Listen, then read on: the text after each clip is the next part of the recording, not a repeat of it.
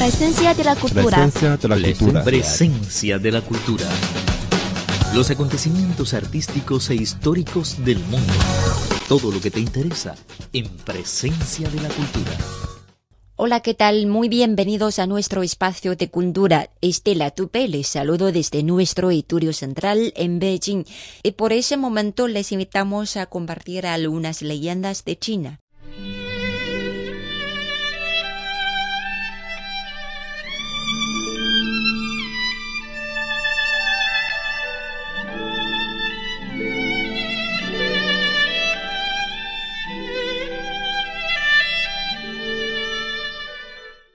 Cómo Chang'e se convirtió en diosa de la luna.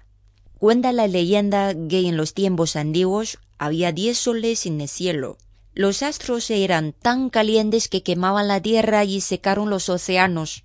Sufriendo un calor extremo, el ser humano se encontraba al borde de su extinción. Viendo el sufrimiento del hombre, un héroe llamado Hou Yi apareció. Subió a la cima de la montaña Kunlun, extendió su arco mágico con toda su fuerza y derribó los nueve soles que sombraban. Esa hazaña le brindó a Hou Yi respeto y popularidad. Muchos hombres viajaron para aprender de él, pero entre esos se encontraba una persona maliciosa llamada Peng Meng.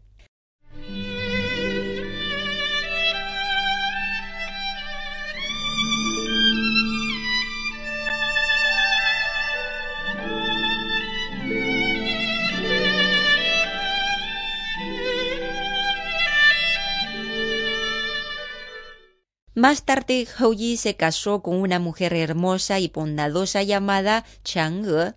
Hou Yi estaba junto a ella todo el tiempo. Les causaron mucha envidia a todos. Un día, Hou Yi fue a la montaña Kunlun para visitar a unos amigos. Por casualidad se encontró con la reina madre del occidente que paseaba por allí. La diosa le regaló una pastilla de vida interna. Decía que al tomarla uno podía hacerse inmortal de repente.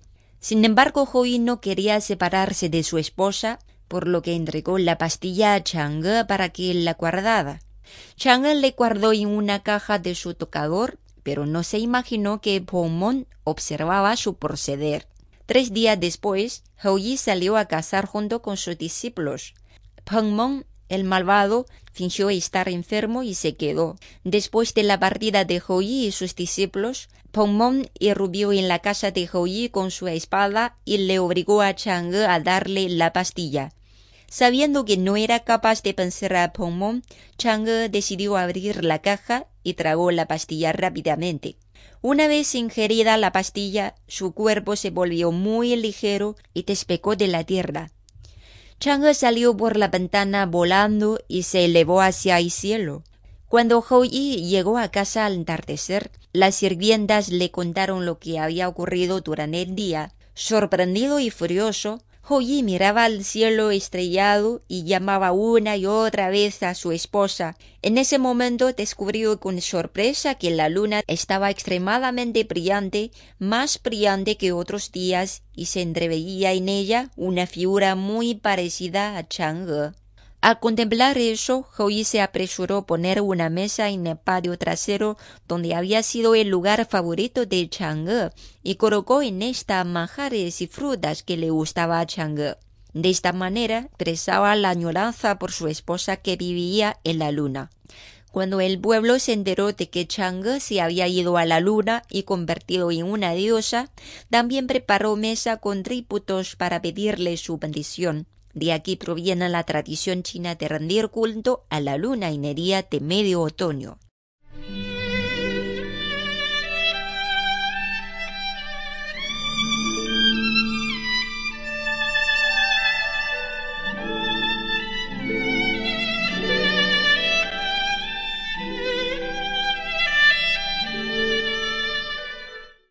Cuenta la leyenda que Fu era el nombre de una hernia de gigantes se dice que eran descendientes del dios Tu y que vivían por encima de una montaña elevada en el norte lejano de China.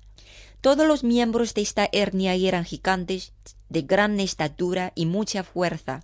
Tenían dos serpientes amarillas colocando de sus orejas, por lo que se veían como gente feroz y terrible.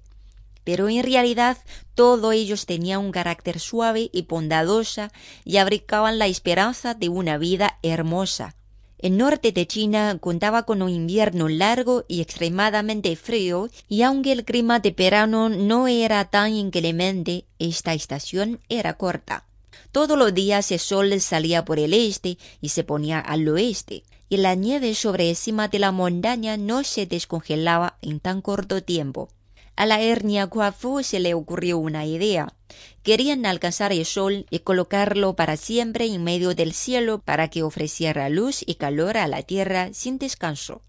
Escogieron entre ellos a un héroe para que cumpliera esta tarea, un héroe que también llevaba el nombre de Guafu. Guafu se puso muy contento al ser seleccionado.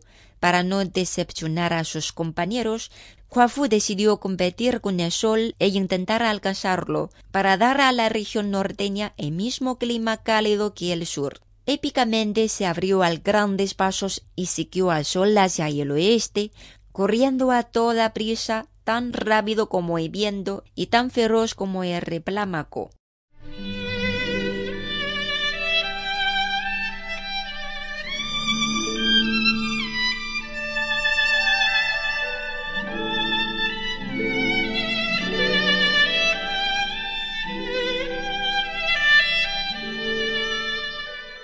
Recorrió miles de kilómetros en un abrir y cerrar de ojos hasta llegar a Yuku, donde se ponía el sol. El sol era una esfera de fuego roja y grande. Al enfrentarlo, Kuafu se emocionó mucho. Quería abrir sus brazos y capturar el sol apresuradamente. Sin embargo, ya llevaba todo el día corriendo y el sol caliente lo quemó, por lo que le dio mucha sed se inclinó para beber el agua del río Amarillo y Vei, pero en el lecho de los dos ríos se cayó en un instante. Kuafu aún tenía mucha sed y corrió hacia el norte para beber del agua azul de allí. A pesar de su esfuerzo, murió de sed en el camino. Aún habiendo fracaso en su misión, Kuafu y su perseverancia han conmovido a mucha gente y su historia aún se divulga en tierras chinas.